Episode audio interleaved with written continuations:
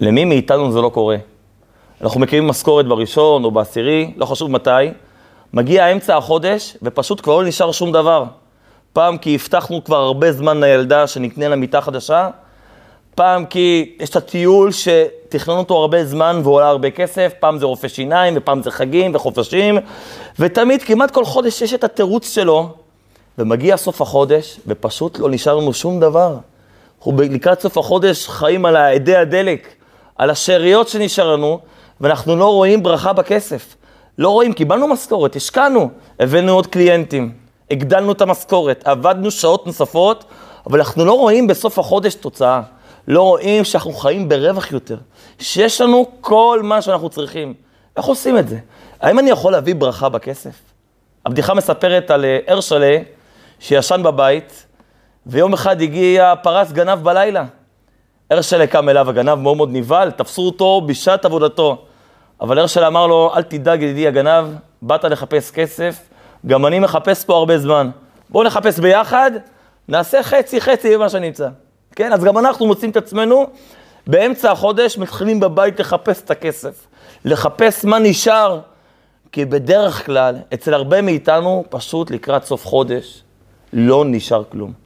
האם אפשר להצליח? האם אנחנו יכולים לדאוג שאין לנו ברכה בכסף בעזרת השם? הגמרא מספרת על רבי יוחנן. רבי יוחנן, שחי בסוף תקופת הבית השני, לפני בערך אלפיים שנה, שהוא פעם הלך ברחוב ופגש את אחיין שלו. אחיין חמוד ודוד אהוב נפגשים באמצע הרחוב, ואומר הדוד לאחיין, אחייני היקר, בוא תספר לי מה למדתם היום, מה למדתם היום בתלמוד תורה. אומר לו האחיין את הפסוק שאנחנו קוראים בפרשת שבוע, למדנו היום עשר, תעשר את כל תבואת זריך. זה מה שלמדנו היום בתורה, ב... אצלנו בכיתה. ושאל אותו האחיין, את הדוד התלמיד חכם, הגדול, הצדיק, דודי היקר, למה כתוב פעמיים עשר תעשר? מספיק תעשר, מספיק פעם אחת. מה אתם חושבים? מה ענה לו רבי יוחנן? מה התשובה? למה התורה כותבת בפרשת שבוע פעמיים עשר תעשר? הפרשה שלנו היא בעצם המשך של הנאום פרידה של משה רבנו. משה רבנו עומד על שפת ארץ ישראל, ממש בכניסה לארץ, ונפרד בעם ישראל. והוא נותן לנו את הנאום שלו, הוא מתווה את הדרך לחיים טובים ושמחים. ואומר משה רבינו בנאום שלו, נאום הפרידה, הוא מדבר איתנו השבוע על עניין הצדקה. ואני רוצה לקרוא פסוק שתיים מפרשת שבוע. אומר משה רבינו, אומרת התורה, כי יהיה בך אביון מאחד אחיך באחד שעריך. יהיה לך עניים, תפגוש עניים, כן? לא תאמץ את לבבך ולא תקפוץ את ידך מאחיך אביון. אל תסתגר, אלא מה?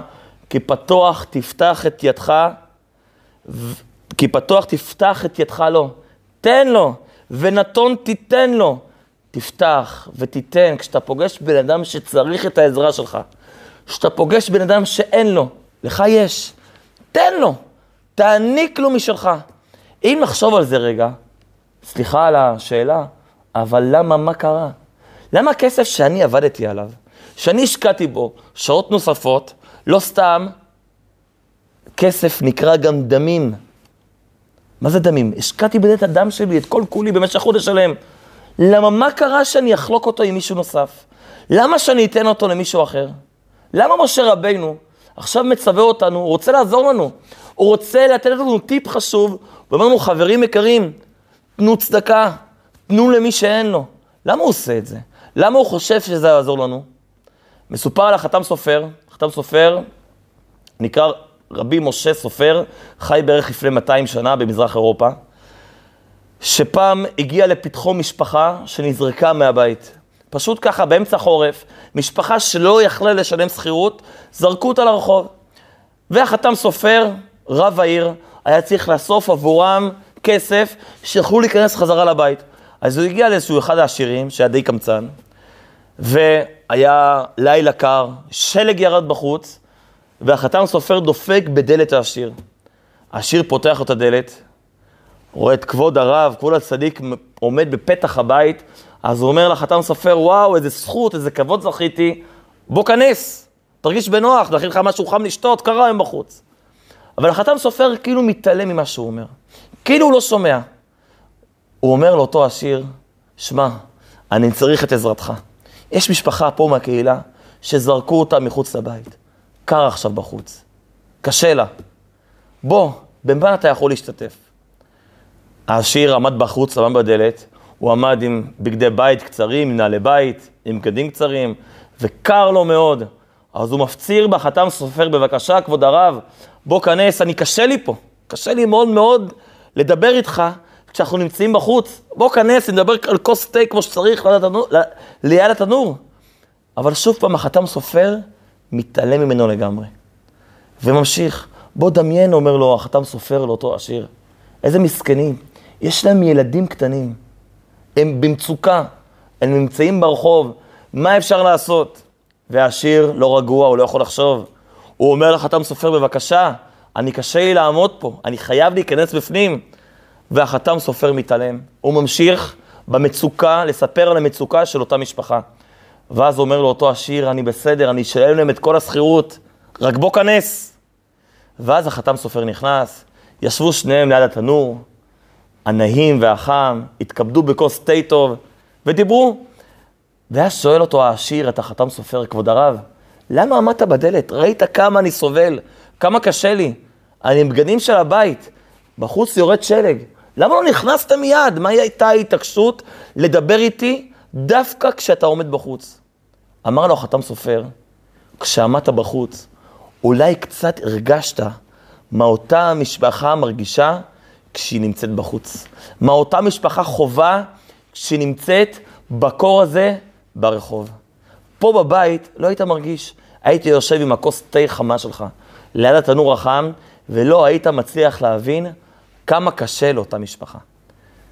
וזה מה שאומר הקדוש ברוך הוא, זה הטיפ של משה רבנו. כשאתה נותן צדקה לעני, אתה שותף עם הקדוש ברוך הוא. אתה בעצם חושב, רגע אחד, יש פה אחד שאין לו מה לאכול, אתה מזדהה איתו, אתה נותן לו חיים, אתה נותן לו שמחה, אומר הקדוש ברוך הוא, רגע אחד, אתה נותן חיים לילדים שלי, תראה שאני אעניק לך חיים. בוא נדמיין רגע של ילד אחד מאיתנו, שנמצא עכשיו בטיול אחרי צבא במזרח, בהודו, וחלילה וחס נאבד לו הדרכון, ונאבד לו הארנק, ואין לו שום אמצעי שהוא יכול להתקיים. הילד שלנו, דמיינו, הילד שלכם, אבוד, פוגש אותו אדם שם במזרח, איזה שליח חב"ד, ופשוט מרים אותו, דואג לו לדרכון חדש, דואג לו לכסף, דואג לו לאוכל, דואג לו למקום לינה. מה אנחנו בתור הורים היינו מרגישים כלפי אותו חסיד שהיה עושה את המעשים האלו עם הילד שלנו? כמה היינו חייבים לו, כמה היינו רוצים, כמה היינו רוצים להעניק לו הכל, כמה היינו רוצים להחזיר לו טובה.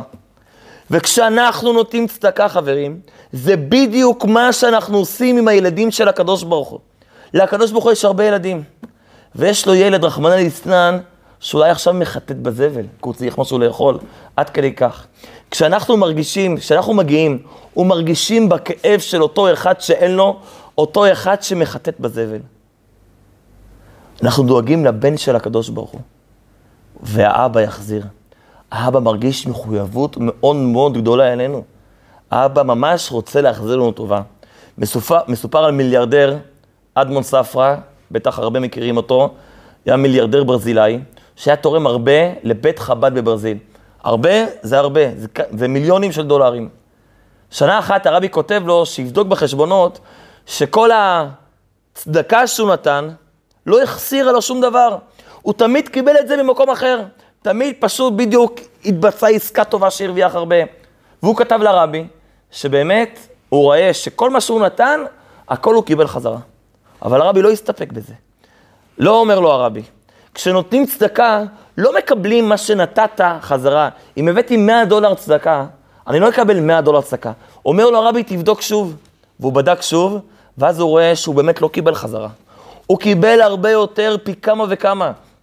כי כשנותנים צדקה, כשנותנים משהו למישהו אחר, לילד של הקדוש ברוך הוא, שבעצם עוזרים לקדוש ברוך הוא, עוזרים לילדים של הקדוש ברוך הוא, הוא לא מחזיר בדיוק מה, ש...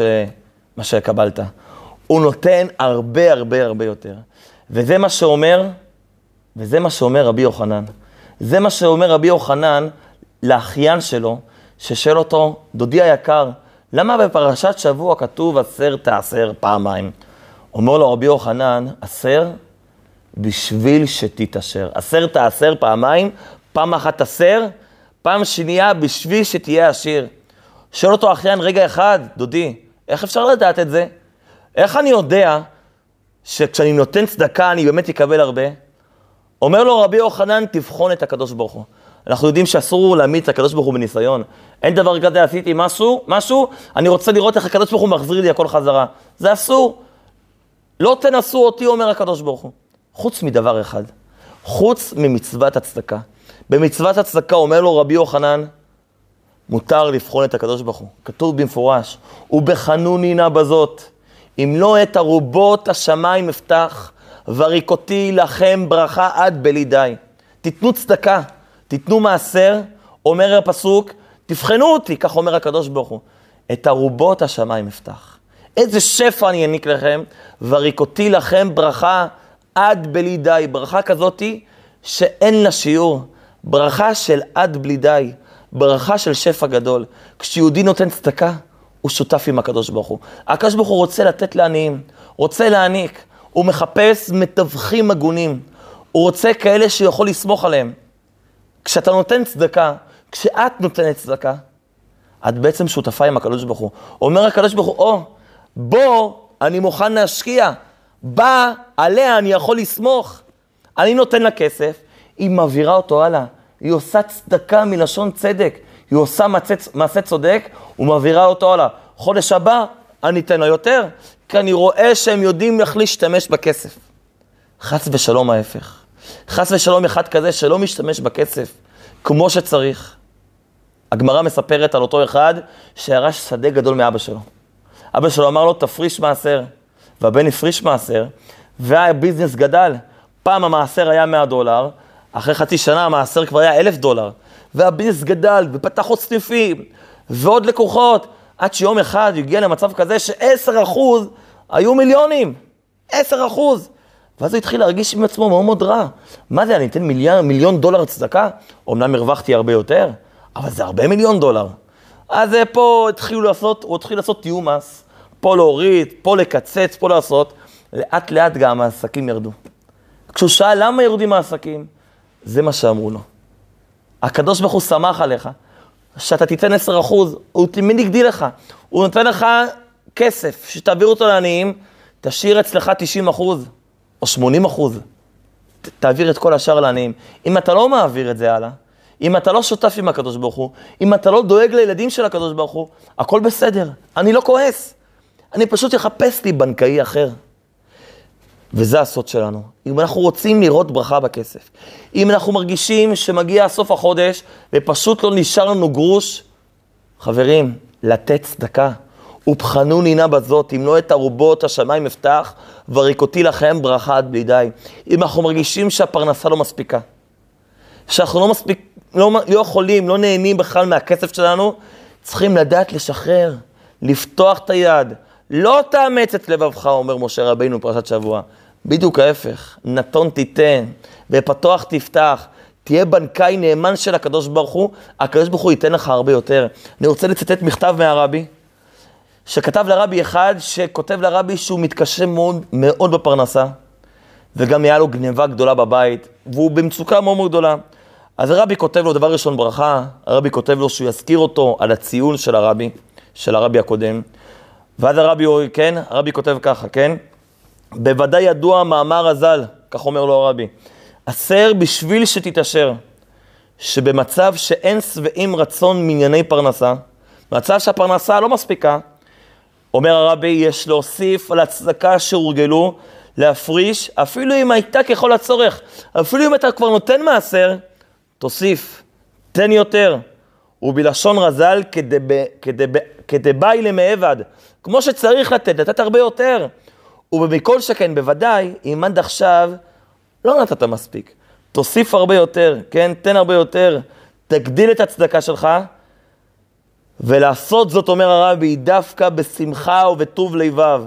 ובטוח, בורא עולם, תפתח בקדוש ברוך הוא, שהוא ישמור את ההבטחה שלו, ובחנו נינה בזאת, וריקותי לכם ברכת בלעדיי. הבטחה של הקדוש ברוך הוא. אתם רוצים לראות ברכה בכסף? פשוט תיתנו צדקה. ומה, איזה זמן יותר נכון לדבר על זה, כשאנחנו נמצאים עכשיו בחודש אלול. אנחנו ערב חודש אלול, השבת תהיה שבת מברכים חודש אלול. ואנחנו כולנו כבר מאחלים אחד לשני כתיבה וחתימה טובה, שיהיה לכולנו שנה טובה ומתוקה, אבל רגע אחד, מה הקדוש ברוך הוא חייב לנו? מגיע לנו באמת שנה טובה? מה, השנה היינו כל כך מושלמים, היינו טובים, כל ההבטחות משנה שעברה שהבטחנו בראש השנה או ביום כיפור, שהשנה נהיה מושלמים, שנעשה מה שצריך, שננהג באהבת ישראל, הכל קיימנו? למה שהקדוש ברוך הוא ייתן לנו שנה טובה? אנחנו נבוא לקדוש ברוך הוא עכשיו, בערב חודש אלול, נגיד לקדוש ברוך הוא, אנחנו נותנים צדקה, בלי להסתכל האם מגיע לו או לא מגיע לו. זה שילך לעבוד, זה סתם פרזיט, זה בכלל יש לו מה הוא מבקש, זה היינו אוהבים. לא, אנחנו ניתן צדקה. אנחנו לא נתחשבן בדיוק מה השני צריך, שיסתפק במה שיש לו. אנחנו ניתן בלי חשבון, ואז נוכל לבוא לקדוש ברוך הוא, להגיד לו, הקדוש ברוך הוא, תן גם לנו בלי חשבון. תן גם לנו שנה טובה ושמחה ומתוקה. אל תסתכל, כמו שאני לא מסתכל מה יש לשני, אתה בבקשה, הקדוש ברוך הוא, אל תסתכל מה יש לי. תן לי בעצמת עיניים, ואז כולנו נתברך בשנה טובה. וכשנותנים לעני, לא חשוב שום דבר, כן? מסופר על רבי מאיר מפרימישלן, כשהוא היה גבאי צדקה, הוא היה מתעסק הרבה בלתת צדקה. ופעם שאלו אותו, כבוד הרב, תן לאחרים להתעסק עם זה. אתה עסוק, אתה לומד תורה. תן לאחרים להתעסק עם כל ענייני הצדקה.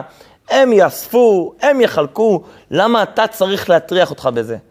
הוא אמר פשוט מאוד, כשאני אעלה למעלה, יעשו איתי חשבון. התפללת?